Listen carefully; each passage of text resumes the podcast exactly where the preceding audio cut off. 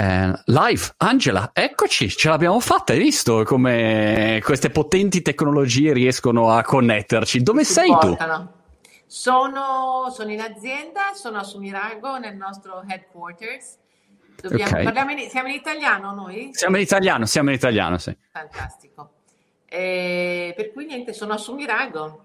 Da- la- Ma- abbiamo la fortuna di, di lavorare in un posto dove altri verrebbero in villeggiatura.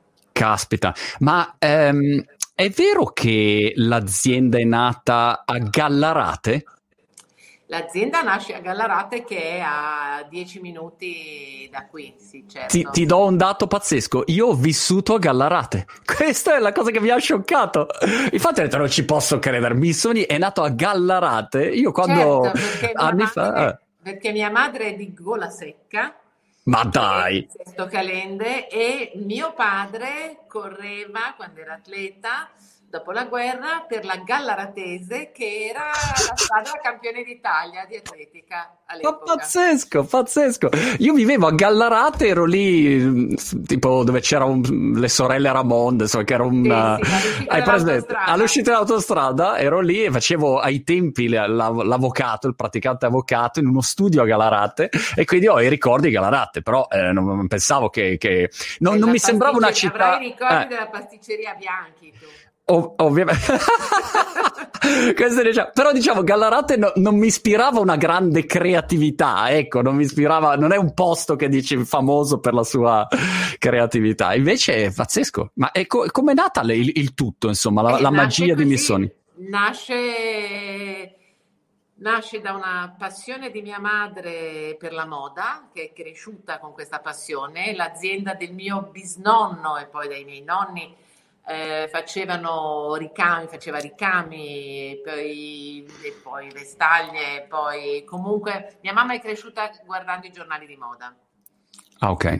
Esatto. Mio padre invece, dopo da atleta, eh, è stato il più giovane atleta eh, di, di atletica nazionale ancora oggi, a 16 anni ha fatto le prime gare in nazionale d'atletica Wow. e dopo la seconda guerra mondiale, dopo cinque anni di prigionia in Egitto, lui è riuscito nel 48 ad andare alle Olimpiadi ancora, nonostante i cinque anni di prigionia.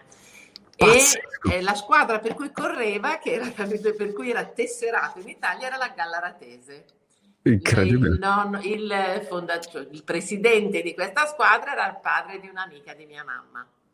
Mia mamma è a Londra, Londra c'entra molto con la famiglia. Mia madre era a Londra, sedicenne, con una scuola molto avanzata di, di, di suore, era in un collegio di suore molto avanzato, per cui li avevano portati un mese a Londra a fine corso e proprio nel momento delle Olimpiadi si incrocia con, eh, lì si incrocia con mio padre tramite questa amica che la porta fuori il weekend e lì conosce mio papà. E lo vede anche vincere fra l'altro perché le suore avevano preso il biglietto per eh, Una storia da film. la sua batteria lui ha vinto la batteria la sua batteria. Poi è arrivato il testo in finale però vince la batteria per cui lei ha visto questa specie di adone bellissimo. Mio padre era veramente bellissimo e l'ha visto anche vincere, per cui lì è nata proprio una specie di idolatria. Dopodiché mio padre aveva cominciato a fa- in realtà a fare delle tute in maglia assieme a un amico che era il capitano della nazionale e a Trieste e avevano cominciato a farle in maglia. Per cui quando si mettono insieme, mio papà porta le sue due macchine di maglia a Gallarate. Il progetto era di continuare a fare queste tute per atletica che vestiva la c'erano tre nazionali italiane che portavano le tute di mio papà in quell'anno Ah. e mia mamma porta la sua passione per la moda e mentre fanno le tute comincia a fare dei golfini da donna. Siamo nel 1953, fai conto che poi la prima vetrina che hanno avuto è stata nel 58 alla Rinascente. Nel 58 alla Rinascente hanno avuto una prima vetrina di abiti da donna. Ecco, per fare un Pazzesco. giro dei cinque anni che ci hanno messo comunque col loro progetto arrivare di là e poi hanno abbandonato le tute. E in quel momento è uscita la parte creativa di mio padre, per cui e poi piano piano tutta la parte di colore, di design eh, è fiorita. Il mio padre poteva fare l'artista in tanti settori diversi. Una storia incredibile, però non vale, cioè tuo padre era atleta olimpico, super creativo, bellissimo, ah. cioè, a vedere, tutte lui le aveva, insomma.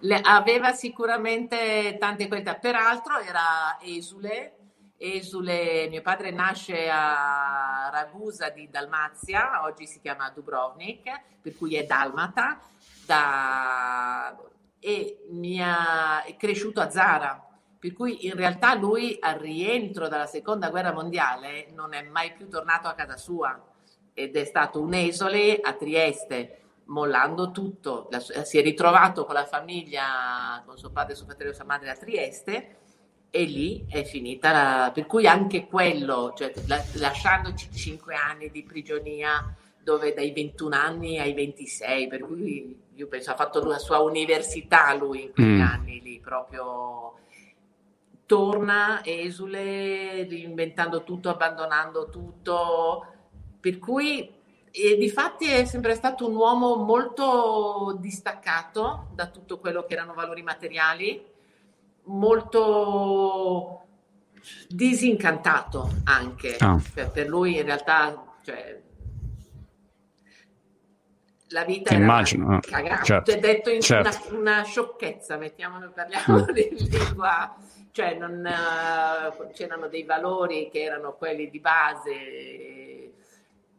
e così siamo cresciuti noi, siamo cresciuti anche con questo concetto dove l'attaccamento ai valori materiali, non c'erano necessità, lui non aveva necessità materiali, non interessavano non è, non, e non voleva fare l'imprenditore. Mio padre era super mediterraneo per cui lui, per il suo interesse era quello sì di far vivere, sì, di pensare ai suoi figli, di pensare alla famiglia, nel senso di nei limiti di una cosa normale, ma non ha mai voluto ingrandire l'azienda. E se viviamo oggi tutti qui intorno, fino alla terza generazione, e lavoriamo in questo posto meraviglioso su una collina in mezzo al bosco con la vista delle montagne, è una scelta che nel 68 mio padre ha detto, era ora che costruissero, pensavano, scadeva un affitto, qualcosa, era il momento che pensavano di costruire la loro fabbrica.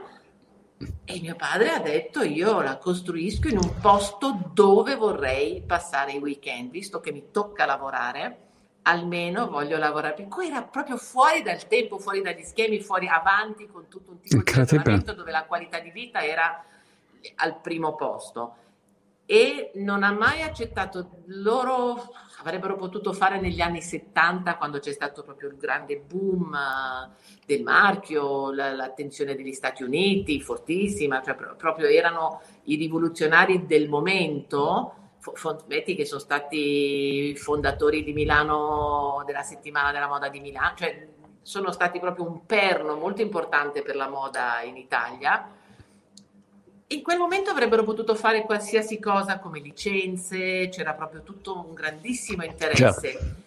Mia madre, dal lato suo, non ne abbiamo ancora parlato, è molto creativa ed è un, invece, a rovescio di mio padre, mia madre è un'entusiasta, una curio, curiosa, entusiasta, per cui ogni proposta anche creativa, oh che bello, possiamo fare le lenzuola. Oh, che bello, possiamo fare la cosa. Per cui ho guardato la decorazione della casa, ma di fatti lo stile poi era lei, sempre era lei lo stile di Missoni nella parte moda, no? E, e, mio padre le diceva, ogni proposta che arrivava, le diceva, oh che bello, ci hanno offerto di fare i tappeti. Mio padre diceva, sì Rosita, certo, capisco. Ovviamente potremmo guadagnare di più, ma non capisco perché tu voglia fare questa fatica di più, perché tanto poi non avremo tempo di spenderli. Ah.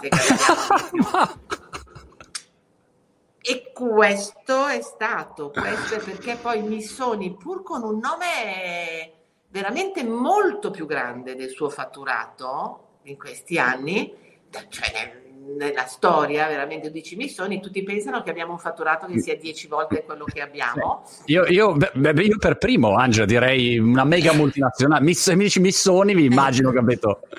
Ecco, e invece E invece no, siamo ancora un'azienda di famiglia, certo per fortuna con l'intervento, con l'entrata di un fondo istituzionale, Calmo che è entrato un anno e mezzo fa, per fortuna nostra, oggi abbiamo quell'appoggio, perché se no potremmo essere, dato il momento, veramente in seria ah, beh, certo. crisi. Però questo è stato. Comunque il punto è eh, quando hai abbastanza per vivere bene non, hai, non c'è niente che ti serva. E per mio padre era un buon libro, sole perché era super mediterraneo, cioè come genere. Sole, un buon libro, un bicchiere di vino e gli amici, queste erano le sue necessità. E quando è e che... Diceva, scusa, ti, dico, ah. ti aggiungo un'ultima cosa. Vai, vai. Quando noi siamo entrati, io e i miei fratelli, che siamo entrati spontaneamente, non siamo mai stati spinti a entrare. Anzi, ti dirò di più, mio padre proponeva dei mestieri ai miei fratelli anche alternativi, gli diceva guarda, trovo che questo era mio padre. Per esempio, ti dico, se non sai cosa fare, l'idraulico sarebbe un lavoro perfetto, ma non l'idraulico così. Tu fai l'idraulico col tuo canoncino, d'estate vai in Sardegna vai a Forte dei Marmi, ti metti lì, d'inverno ti sposti verso Cortina, hai una vita. La bella vita. Hai una vita meravigliosa e avrai sempre da lavorare. Ecco, questo era mio padre, per dirti nei suoi consigli che dava di lavoro. Comunque, e quando poi siamo entrati tutti, più di una volta nei momenti dove magari c'erano dei problemi o delle cose anche cioè, lui non voleva che gli si rompessero le scatole, detto chiaro. Lui la diceva con un altro linguaggio, ma era proprio non mi rompete cosiddetti okay. perché io metto una bomba. Era un bomba, lo chiamavamo il bombarolo perché era metto una bomba, io sono qui solo per colpa vostra perché voi siete entrati in azienda. per dirti il personaggio, hai capito? Si definiva politicamente anarchico liberale a carattere rivoluzionario, a carattere individuale, scusa. Anarchico liberale a carattere individuale. Ma, ma come mm, miliardi di, di, di, curiosità che, che, ti vorrei chiedere. Ce ne sono tante, tante, sfaccettature effettivamente. A parte che mi piace tantissimo, cioè io spero veramente che io ho quattro figli, che almeno uno dei miei figli eh, prima o poi insomma a, a, abbia le parole, come dire la stima che anche che tu hai parlandone, no? È bellissimo sentire parlare una figlia così del padre, da padre, dico che bello sarebbe se un giorno no, fossi reputato così. Ecco, sono ancora molto lontano, quindi diciamo devo, devo lavorare a lungo. Devi però... fare rivoluzionario. Però esatto, prima. esatto, esatto. Oppure l'idraulico, ecco, questa è un'altra ipotesi. Esatto. C'è stato un momento in cui ehm, chiaramente si è capito che quell'iniziativa di tua mamma e tuo papà potesse funzionare, perché all'inizio magari sono partiti, tua mamma faceva i golfini, lui faceva le tutine, adesso la, semplifico, però eh, eh beh, poteva essere una roba che finiva così, insomma, no? E invece questa cosa ha funzionato. Quali, quali sono stati i momenti chiave, insomma, tramandati che ti, ti risultano? Beh, i momenti tramandati, le, le, la storia, a parte che in realtà poi io c'ero, c'ero sempre, ah. sono nata a, alla fine del 58, per cui eh, la casa, famiglia, casa, azienda era quasi una cosa sola, passavo okay. tutto, ero, ero sempre presente, poi magari per non lasciarmi a casa, ero la più piccola, per non lasciarmi a casa mi portavano, per cui credo sono una della penso di essere l'unica della mia generazione ad aver visto una sfilata a Palazzo Pitti in Sala Bianca ah. nel momento delle famose sfilate di Pitti Donna di quegli anni 60.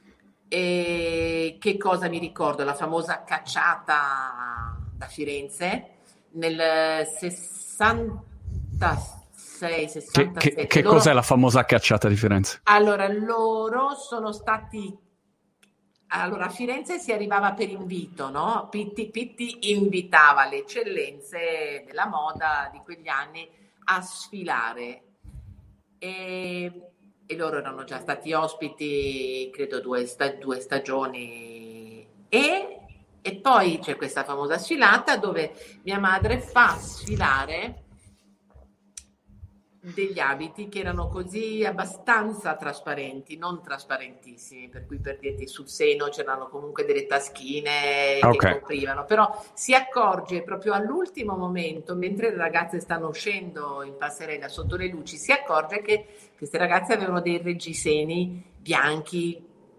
Bisogna capire che la moda dell'intimo si evolve con la moda, non arriva prima l'intimo e poi la moda, arriva prima la moda e poi arriva l'intimo che funziona okay. con quella, per questo. Avevano ancora questi reggiseni anni 50 per dirti sotto questi capi così leggeri. Mia madre all'ultimo momento dice via via via via via, via i reggiseni.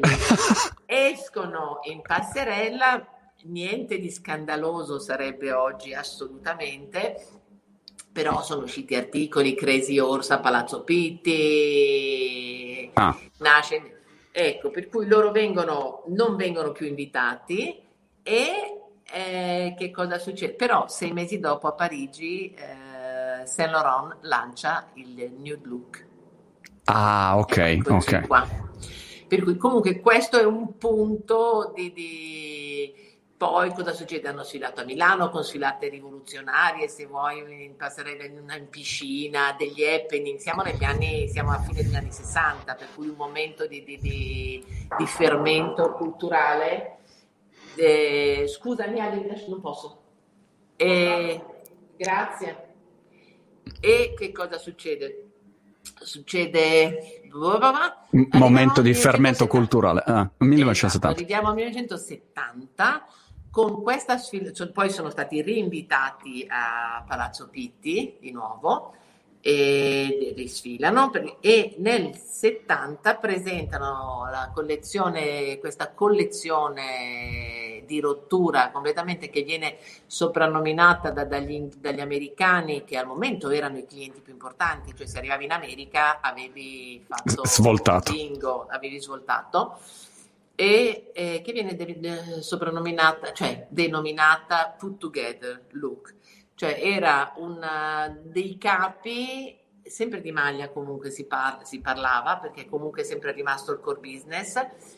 Una rivoluzione all'abbigliamento di poter fare con la maglia tutto, tutto il look più fine, più spesso, più grosso dal cappotto alle parti più leggere, mescolando dei pattern, dei disegni piccoli, grandi, medi, tono su tono, con un aspetto è stato qualcosa di molto nuovo e da quel momento proprio c'è stato una specie di, di, di, ola, sono stati invitati in America, sono stati invitati, hanno cominciato a vendere a tutti i grandi magazzini americani, il famoso Vogue America, la, la direttrice di Vogue America che all'epoca era era, adesso mi manca la parola, ah. ma è la più famosa, okay. se, ne parla, se, ne parla, come se fosse la profetessa de, del, um, del, mondo, della moda, e li ha sponsorizzati, li ha presentato tutti i, direttori, i presidenti wow. dei grandi magazzini, ecco, lì inizia la svolta e, più internazionale, diciamo. Ecco per quello che era. E, quello è stato, e la stagione dopo, più o meno un anno e mezzo dopo, loro decisero di non andare più a sfilare a Firenze, perché sempre mio padre che con la sua logica anarchica rivoluzionaria Sì, una mattina si sveglia e dice: Ma perché dobbiamo andare a Firenze che siamo a un quarto d'ora dall'aeroporto? E tutti i clienti devono arrivare a Malpensa, i clienti internazionali devono atterrare a Malpensa per andare poi a Firenze. Noi possiamo fermarci qui, si fermano un attimo prima di andare a Firenze, possono fermarsi a, a Sumirago, neanche a Milano. per cui le, per due stagioni hanno fatto la sfilata proprio qui a Sumirago e in effetti tutti i maggiori compratori dell'epoca, cioè quelli che c'erano, venivano qua su Milano, aveva ragione lui, venivano, sono venuti i compratori e i giornalisti dell'epoca. E sul New York Times eh, Bernardine Modis che era la, la, la, cronista di moda dell'epoca diciamo che la moda in America è sempre stata seguita molto sui quotidiani è sempre stata considerata una, un business importante per cui anche i quotidiani la consideravano. E lei scrive i miei sogni sono già un, buon, un ottimo motivo per fermarsi a Milano sulla strada della Caspita. Caspita, An- An- Anna Wintour può essere, mi dicono in no, chat. Anna Wintour, Anna Wintour è oggi, Anna Wintour ah. è negli ultimi vent'anni, 25. Ok. Io, io parlo degli pre- anni pre- 70, La precedente. Do, di Anna Vreeland. Ok, la mia ignoranza non mi permette di, no, di conoscerla. Non, ma... essere, non ah. puoi saperlo, ecco. Comunque gli addetti di quelli del nostro mestiere sanno di chi si parla. Ma era, era, era, tipo Anna Wintour che la vedi, a me mette una paura quella donna lì, cioè io mi terrorizzerei no. quando... no. Era, era, no, era più empatica, sicuramente, era era diversa, era, beh, sai, erano altri anni, era un'altra cosa, il business era un'altra cosa, eh, tutta la dimensione era un'altra cosa, lì c'erano proprio le, le scoperte, le, l'entusiasmo. Dopodiché l'America, quando poi ha cominciato a sponsorizzare di più anche i suoi stilisti, che già aveva negli anni, però il lavoro di Vogue America poi è stato quello di supportare soprattutto anche i loro stilisti e di supportare il loro mercato e per cui supportare la settimana delle sfilate di New York che non esisteva, che l'hanno praticamente inventata assieme negli anni 80, fine anni 80, esatto, per cui insomma niente, tutto sì. un, un altro mondo diciamo. Eh, peraltro è interessantissimo il fatto che davanti ehm, alla crescita del brand a livello internazionale e alle mille opportunità che avreste avuto di di vendere, di ampliare, di scalare e invece abbiate mantenuto no, la, vostra, la, vostra, identità. Scusa, cioè, sai che c'è, devi sapere che io ho una chat straordinaria dove c'è sempre la risposta a qualunque cosa, ok? Eh, non so, parlavo con Carlo Rovelli, l'astrofisico, lui non si ricordava una cosa, io ho chiesto alla chat, subito la risposta. No? Esatto, e quindi Rovelli ha detto: Guarda, per i problemi della fisica, se ogni tanto mi presti la chat, la che almeno risolviamo no, i grandi temi del mondo. E c'è sempre poi qualcuno che conosce qualcun altro. Quindi, appena ho detto Gallarate in 10, uh, eh, ciao, sono qua in Australia, anch'io sono di Gallarate così. E, e, tra i vari commenti c'è Jack Fiore che dice: Mio padre era amico di Ottavio da ragazzi a Trieste e mi parlava di lui, bello sportivo fuori dagli schemi, capito? Eccolo. Esatto, perché andava in campo a allenarsi. Il suo papà si allenava anche lui. Cosa faceva il suo papà, Jack? Non lo so. Eh, Jack Fiore. Com- arriva dalla, da dove sta Jack Fiore in questo momento? Adesso, adesso ci risponderà in chat eh, appena, perché, appena arriva. No, perché una cosa importante, a proposito, hai detto Australia, rientrato dalla, dalla prigionia quando era a Trieste, ovviamente essendo un esule dalmata eh, aveva, era sulle liste preferenziali per, per l'emigrazione.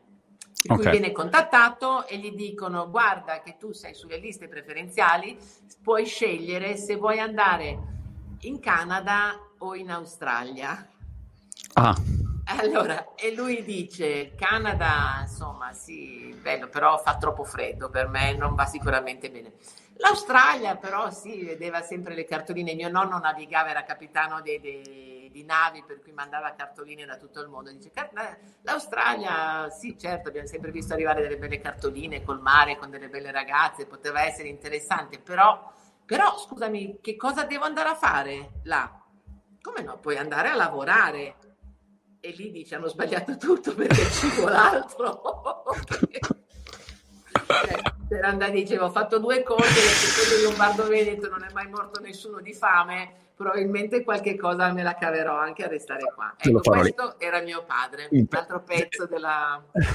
Allora, Jack Fiore ci conferma che è a Trieste, lui è di Trieste invece, ah, sta a Trieste. Ecco. Quindi, Senti, Angia, ehm, beh, beh, mi, mi, fa molto piacere eh, ovviamente parlare delle, delle, origini, ero molto curioso e insomma tuo padre è una persona straordinaria, però eh, mi interessava cioè, parlare di te che sei bravissima e quindi insomma volevo eh, spostare la, la nostra chiacchierata su, su quello che fai. Quando sei entrata tu, diciamo, formalmente, a prescindere dal fatto che hai vissuto l'azienda da, dall'inizio, però quando è che formalmente allora, eh, sei entrata? Fo- formalmente dopo i 18 anni mm. cominci- non sono stata un ottimo studente, Cosa hai e... studiato? Come? Cosa hai studiato? Ho studiato, ho fatto alla scuola, alla scuola europea Varese, che è la scuola della comunità europea, quella legata alle, quella che nasce per i figli dei lavoratori dell'Euratom, ah. che è a Varese, che è il centro di ricerche nucleari della comunità europea e per cui poi dove c'erano tutte le sezioni italiana, francese, inglese, olandese, no, inglese dopo, scusami, non c'era all'epoca, tedesca, olandese. Veramente esatto. non c'era inglese? Non ci posso No, perché l'Inghilterra non era nella comunità europea. Ah, ah giusto, giusto, giusto. Certo. Esatto. Certo. Bene, per cui no, una scuola interessante dal punto di vista, io dico per fortuna Dio benedica gli olandesi che c'erano gli olandesi perché erano i più simpatici, più fuori dagli schemi come cosa, però non ero un'ottima studente per cui poi sono stata bocciata in prima media, sono stata bocciata in terza media, poi... Ma dai! Ho rifatto, sì, ho avuto un percorso poi ho fatto due anni in uno, poi dopo ho fatto così, poi dopo ho fatto la maturità, non ho passato la maturità e non ho più fatto niente. Fermati, sì, fermati. Infatti, negli Ma anni, tu, aspetta, aspetta, aspetta, aspetta, Angela. Una maturità d'onore, una d'onore. Ah, aspetta, aspetta. Angela, aspetta, ma quando sei stata bocciata, tuo padre cosa ha detto? Niente. Ah.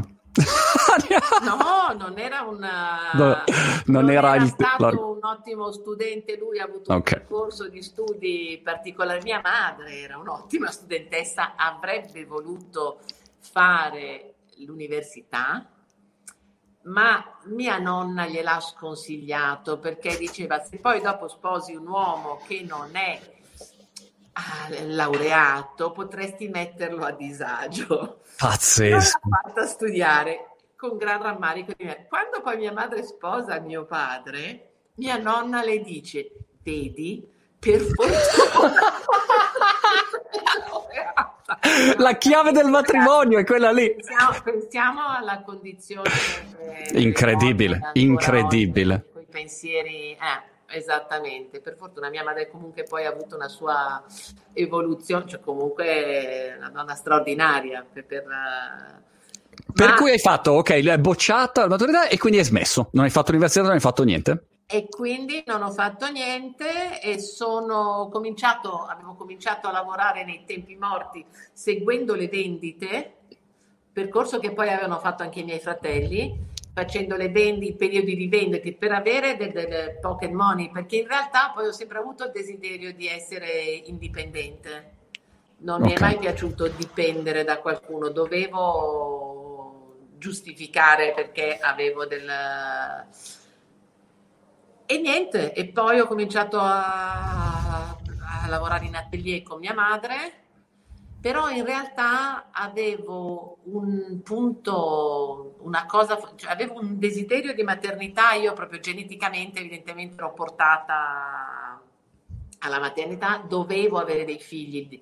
Già a 15 anni dicevo che li avrei fatti a 18 per intenderti. Con wow. Mia madre mi guardava con orrore ma in realtà li ho avuti che avevo 21 anni, 22, fra i 21 e i 22 anni. E, ehm, per cui avevo questo fuoco. Ho fatto tre figli, a 28 anni avevo tre figli praticamente, lavorando dentro e fuori in azienda, seguendo sempre poi l'atelier, mia madre, okay. così, ma molto senza una vera passione, perché l'unica passione che avevo erano Era i, figli. miei figli e facevo dei progetti latera- collaterali al mio lavoro in azienda, per cui a ogni, gra- a ogni gravidanza mi inventavo una cosa, per tutto sempre nel mondo, per migliorare il mondo dei, dei miei figli, per cui ho aperto una ludoteca quando è nata Margherita, poi ho fatto un progetto di un allevamento di polli biologici quando ero incinta di Francesco, per cui stiamo parlando di 35 anni fa più o meno. Per cui ero avanti con i tempi. Caspita. E quando ero incinta della mia terza, sta nevi, informo che sta nevicando in questo momento. eh, perché voi eh, Angela, voi che vivete lì in Italia, invece qua a Brighton c'è il sole splendente, c'erano 4 gradi stamattina, devo dire, faceva un freddo becco. No, abbiamo avuto anche noi fino all'altro ieri giornate meravigliose ah. e oggi nevica però, che bello. bello. Bene, e per cui niente, incinta mia figlia Teresa, io di, vado da mio padre e dico, guarda, io ho capito che questo non sarà mai più il mio mestiere, non lavorerò mai più in questa azienda. E mio padre mi dice, ma perché? Che cosa vorresti, cosa pensi di fare? Cioè, dandoci, era scontato che io lavorassi, lo era per me, lo era per mio padre, cioè non è che qualcuno pensava che una donna stava a casa a fare eh, questo come premessa, eh? Cioè, è sempre stato ovvio per me che avrei lavorato, sì. avevo l'esempio di mia madre, avevo l'esempio di mia nonna e della mia bisnonna, per cui che erano tutte impegnate nelle loro aziende, per cui assolutamente dato di fatto. Per cui mi dice che cosa pensi di fare e io dico ma guarda veramente vorrei fare delle cose per bambini, dei, degli abiti vestiti per bambini, potrei fare dei gioielli, vorrei disegnare gioielli e mio padre mi dice, ma guarda, pensaci un attimo, perché in realtà se tu hai delle, dei desideri, delle cose, dei progetti, puoi anche pensare a questa azienda come a un grande ombrello sotto il quale puoi sviluppare questi progetti e non c'è bisogno che tu lavori con tua mamma tutti i giorni. Ah, questa, questa è stata la, chia- la frase chiave. Sì, alla quale io non, av- che io non avevo visto come, come problema. Avevo un buon rapporto con mia madre, però mia madre, è, cioè, io ho due genitori, dico sempre ho la fortuna di essere nata terza, perché comunque tanti stress evidentemente se li sono presi i miei fratelli. E, però cioè due pezzi da 90, certo. tutti e due. Certo. mio padre ha lavorato con mia mamma tanti anni e conosceva benissimo il carattere di mia mamma, che comunque è una donna tutti, tutti molto opinionated, come si dice certo. in famiglia. Ecco. E a quel punto io non avevo, lui aveva capito che avevo bisogno di andare con le mie gambe, di che dovevo prendere la mia sicurezza, che dovevo sì, guadagnare la mia self-esteem uh, e crescere in quel senso, per cui in realtà ho cominciato a seguire dei progetti per l'azienda in autonomia, per cui sì, una linea da bambini e la seguivo io, organizzavo io, facevo tutto il percorso, dopo più altre licenze varie e poi dopo penso due, tre anni, quattro anni di questo giro così, ho realizzato che sì, effettivamente sapevo, sapevo parlare la lingua Missoni perché potevo declinarla sulle varie licenze, che però in realtà avevo voglia di fare moda e in ah. quel momento la, quello che faceva l, il prodotto, siamo negli anni 90, siamo nei primi, primi anni 90, quello che usciva come prodotto, come collezioni dalla... Era, Missoni era diventato un classico, per cui non me lo sentivo affine esattamente a quello che io avrei voluto mettere e vestire, per cui però mi era venuta voglia di fare la moda e ho chiesto se potevo sviluppare una mia linea, per cui con l'ok di famiglia faccio la mia linea, che si chiama Angela Missoni, uni, tinta unita, ah. doveva essere assolutamente tinta unita, dove ho sviluppato texture, forme, una stagione, due stagioni, tre stagioni, comincio a entrare con dei, dei disegni, dei pattern, dei piccoli pattern, della fantasia. Insomma, per farla breve, alla quinta stagione io vedevo che mia mamma era comunque sempre molto ammirata, non è che entrava a guardare, però cioè, vivo qui e eh, vivevamo qui, cioè ci vedevamo spesso, non è che non seguisse, però era molto ammirata da come potessi tenere insieme tutto, cioè dal primo pezzo alla sfilata, all'immagine, alla, tutto mm. il processo completo.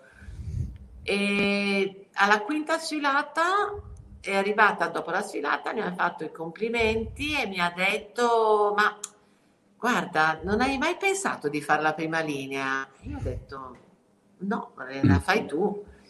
Dovresti pensarci, mi ha detto, perché wow. quello, quello che tu stai facendo oggi è quello che io vorrei Missoni fosse oggi. Caspita. Io e dico, e tu cosa fai? Io ho tante cose che voglio fare, ho tante passioni che voglio fare, tante passioni e la moda bisogna farla finché si è giovani o finché si ha la forza di combattere con la parte commerciale per le proprie idee. Bello questo, e lì hai capito insomma che, che quello era il tuo, il tuo percorso. Io ho cominciato a seguire la collezione standole a fianco, facendo, rimettendo insieme il team e dopo, mi sembra dopo due stagioni o la terza stagione sono poi uscita in passerella io da sola. Ecco, qui siamo nel 95 più o meno, ho cominciato a seguire la campagna pubblicitaria, a prendere, cioè a mettere insieme tutto il... questo è.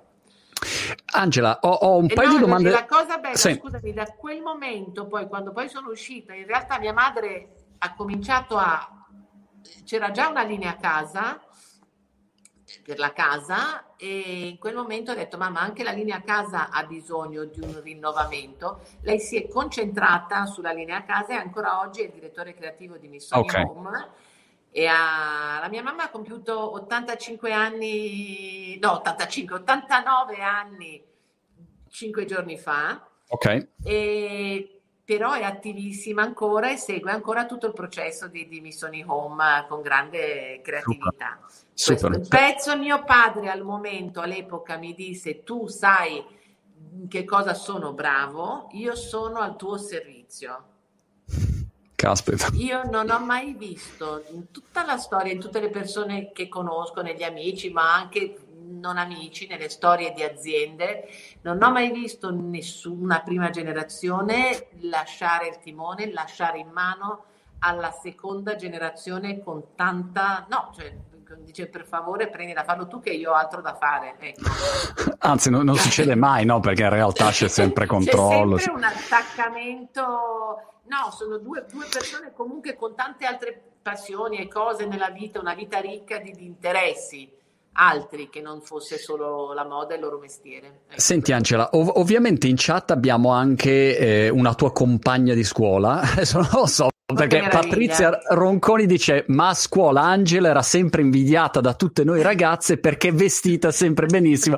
E ovviamente vi sei da testa ai piedi. Quindi abbiamo questa chicca scolastica. Vi la, la lascio per il vostro ritrovo e per il Grazie. vostro ritrovo scolastico.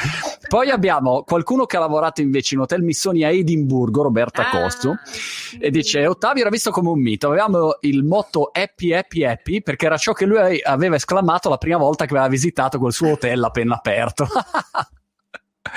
Senti, invece una domanda più tecnica da, da, Demis, da YouTube. Quali sono le caratteristiche principali, chiede Demis, di un brand di moda per essere eh, globale, avere un prodotto universale che incontri i gusti dei consumatori dall'America all'Asia? Questo in effetti per me è un grande argomento perché non riesco a capire come se tu vai a fare un, uh, un capo di qualunque tipo, eh, a quel punto possa funzionare no, eh, in, in paesi così diversi.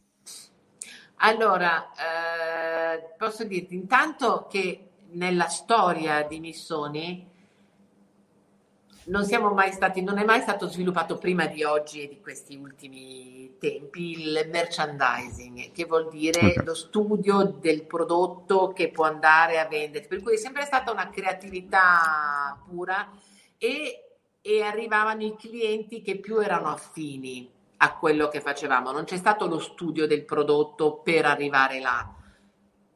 Oggi ovviamente dovendo andare in Cina invece si comincia a ragionare anche in maniera diversa, per cui c'è un pensiero come si sa per esempio che si, si dice, noi non siamo ancora purtroppo in Cina, ma ci stiamo arrivando adesso, per cui in realtà è un'opportunità molto grande. E così nelle, nei sondaggi, nelle cose, si sa che la maglieria è uno degli articoli favoriti che può avere un buon successo in Cina e anche il colore, per cui abbiamo delle possibilità. Ovviamente però come si fa? Quando sarò andata bene in Cina te lo racconto, perché si fa, oggi si fa anche con uno studio, con degli studi di merchandising, comunque devi cominciare a capire, non vai, non spari su tutto, devi cominciare probabilmente a sparare più mirato e tanto studiare che cos'è il mercato là, perché ieri sentivo una conferenza molto importante, molto interessante su, su BOF, BOF uh, che è Business of Fashion, a questa conferenza in questi giorni che si chiama Voices e parlava questo imprenditore cinese molto importante in realtà per esempio, di che cosa cambierà nella vendita, di cosa sta già cambiando, di come addirittura saranno superate le grosse piattaforme di vendita online per la vendita diretta, diretta dai social, diretta dalla televisione, cioè sempre di più, e là succede già, tu certo. mentre io parlo con te mi piace live streaming certo che hai prendo e compro e lo compro immediatamente questo certo.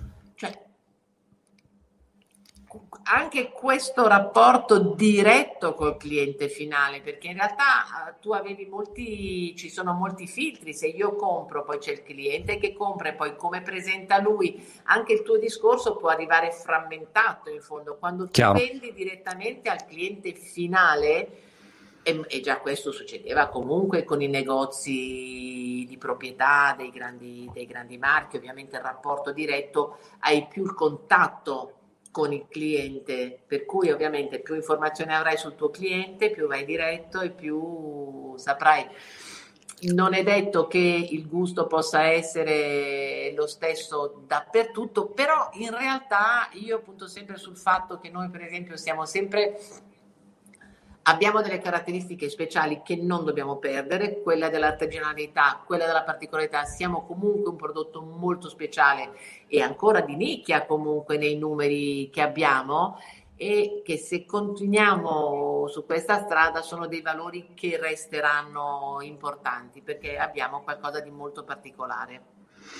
Ti chiedono anche in, um, in chat che, che, ruolo hanno oggi i social per voi e mi interessava così una tua visione di come è cambiato il mondo anche della moda, magari che era prima incentrato su sfilate o media tradizionali. Peraltro questo periodo di Covid, boh, se mi domando le sfilate, insomma, e no, anche infatti, che futuro avranno. Eh, infatti, come, non credo, non credo già c'era già un problema prima di questo momento, perlomeno nel, nella mia testa, da diverse, da diverse stagioni, col pensiero di come si muove, a chi vuoi andare a farti vedere, vuoi farti, cioè i tempi, l'arrivo dei social hanno sballato tutti i tempi anche di presentazione, perché però anche facendoti porre delle domande, che senso ha eh, sfilare oggi? Se io sfilo a settembre, l'estivo, ok, se lo sfilo per i clienti, di, per il primo step di clienti è un conto, se vado al cliente finale non ha senso che io gli faccia vedere una collezione che potrà comprare otto mesi dopo sul mercato. Certo. Sto facendo certo. un'uscita pubblica su qualche, di qualche cosa che non ha senso che ci sia. Per cui, mentre invece a settembre dovrei ancora spingere sulla collezione dell'inverno che arriva come comunicazione, però in realtà le sfilate negli ultimi anni sono diventati più eventi di comunicazione che eventi di commerciali. Vendita, no? certo. Anche se ovviamente arrivavano anche i clienti, arrivano per, per fare gli ordini in quel momento però per cui c'è tutto un meccanismo che va in ogni caso ripensato. No? Per cui io in ogni caso a settembre ero contenta, di, avevo già deciso di non sfilare e non ho sfilato, ho presentato un progetto sulla collezione invernale. E comunque ovviamente i social hanno un'influenza perché è tutto comunicazione immediata, però tutto bisogna saperli gestire e non subirli cioè devi decidere come li vuoi usare e come vuoi presentarti ed è il grosso lavoro che stiamo facendo. Non siamo bravissimi noi in questo momento, ma nella parte di, di riorganizzazione che stiamo avendo oh, cioè, è, è ovvio che la comunicazione gira di là. Passa da lì. Sulla parte di social commerce cosiddetto, lo segnalo a chi ci sta mm, ascoltando, peraltro Facebook si è mosso forte ultimamente, Instagram è tutto orientato al social commerce per eh, clonare il modello cinese, le varie piattaforme dove appunto esatto. vendono in live streaming, anche dal, dal, campo c'è l'agricoltore che ti vende le carote in live streaming eh, o certo. appunto nel negozio, vado, mi provo il vestito e tu compri direttamente. Quindi sarà un modello che ci sarà senz'altro. L'altra cosa ehm, che, che mi domandavano in chat chat, ho, ho perso la domanda di, di, il nome di chi fosse, però è interessante. Come proteggi la tua proprietà intellettuale. Se è una nuova creatività e a quel punto arriva qualcuno, io la vedo da Brighton, vedo lì dietro un golfino e dico, sai cos'è, lo faccio uguale con la lana di Brighton. E, c- c- come, come, fai a tutelarti? Come funziona questa parte del lavoro? Eh, eh, diciamo che eh, è qualcosa che fra le altre cose stiamo provando a, a, proteggere in questo momento e speriamo di avere fra qualche mese delle buone notizie anche su dei, dei pattern eh, iconici. E, però eh, è difficile, che, come ti proteggi? Ti proteggi, sai, mi ricordo anche negli anni quando a mio padre chiedevano negli anni 80, ma se non gli dava fastidio di essere così copiato, così imitato, e mio padre rispondeva, ma non c'è problema, sulle Ande mi copiavano già 1500 anni fa. Ah. per cui alla fine dice un aspetto insomma che, con cui uno convive e cerca di concentrarsi su, no, sul suo. Hai capito, le, le, grafiche, i pattern vanno, vengono e comunque cioè noi ne abbiamo, ma c'è sempre stato anche il punto di continuare a inventare, perché quando dici che cosa ho fatto io, quando chiedevi di, di me, per esempio non sono mai andata in archivio a fare ricerca Ah. Perché gli archivi ce li ho perfettamente nei miei occhi, non sapevo che sarebbero stati poi un, un punto a mio favore sul lavoro, ma io ero di una curiosità infernale una, per i dettagli proprio anche, per cui parto sempre da qualche cosa di nuovo, di un progetto, e poi mi scattano dei, dei links, che, dei collegamenti e chiedo qualche cosa all'archivio, ma chiedo esattamente una cosa e gli dico anche di che anno è. Per cui questa idea comunque di partire sempre dal nuovo, di non partire dal vecchio, è qualcosa che penso che sia quello che ha permesso a Missoni di andare avanti in questi ultimi anni e comunque di presentarsi sempre come un prodotto fresco e nuovo e rinnovato, certo. E di includere anche perché anche ho incluso tutto quello che secondo me ho allargato il mondo di Missoni, anche con i disegni, con i pattern, con le silhouette, quelle cose, per, includendo quello che secondo me e secondo il mio occhio poteva far parte di questo mondo, sempre pensando che comunque i miei sono stati rivoluzionari, per cui il momento in cui ti sembra di diventare un classico ti deve mettere in allarme e mm. devi comunque fermarti un attimo e dire eh, dove sono, cosa sono, cosa faccio e metterti in discussione. E probabilmente questo mettersi in discussione è quello che, che ci ha permesso di essere sempre, di mantenere il marchio a un livello molto alto.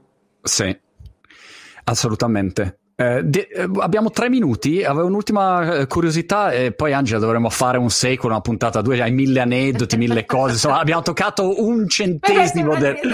è, un'azienda, è un'azienda che ha quest'anno, da 53 siamo a 60. Non lo so, t- tanti, però tanti. esatto.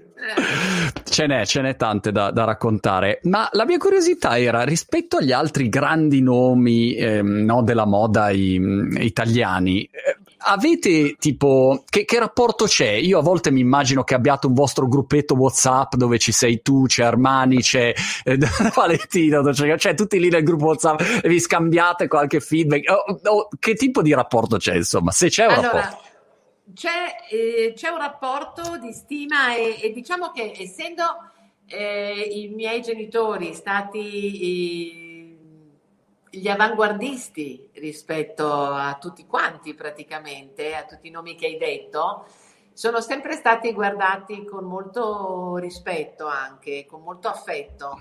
E sono sempre anche viviamo da subito fuori Milano, non sono stati mai social in un certo senso, hanno sempre vissuto una vita culturale diversa, cioè non hanno mai vissuto il mondo stretto della moda, anche se sì, ovviamente, giornalisti, di, cioè non è che... però in maniera anomala rispetto agli altri, per cui non ci sono mai state rivalità o gelosie perché c'erano già.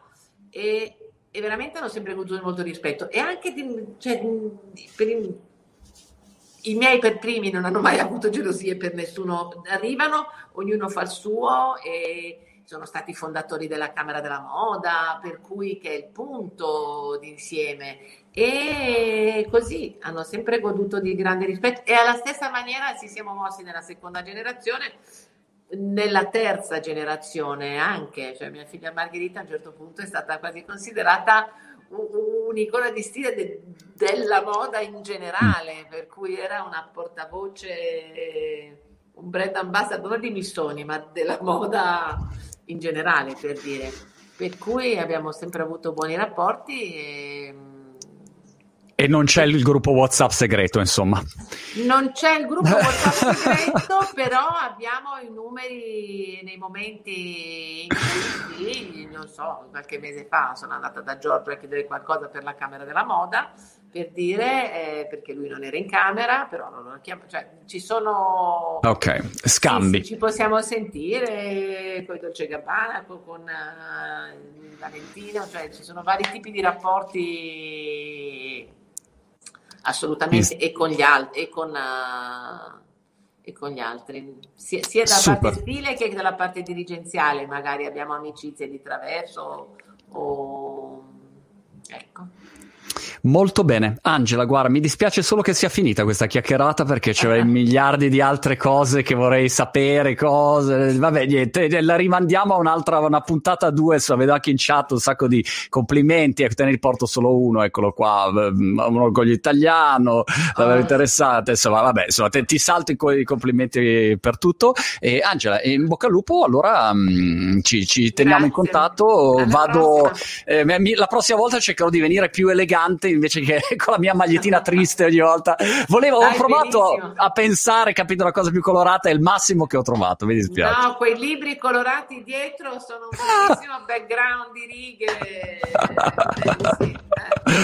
Angela, grazie ancora. Alla prossima. Ciao ciao. Alla prossima.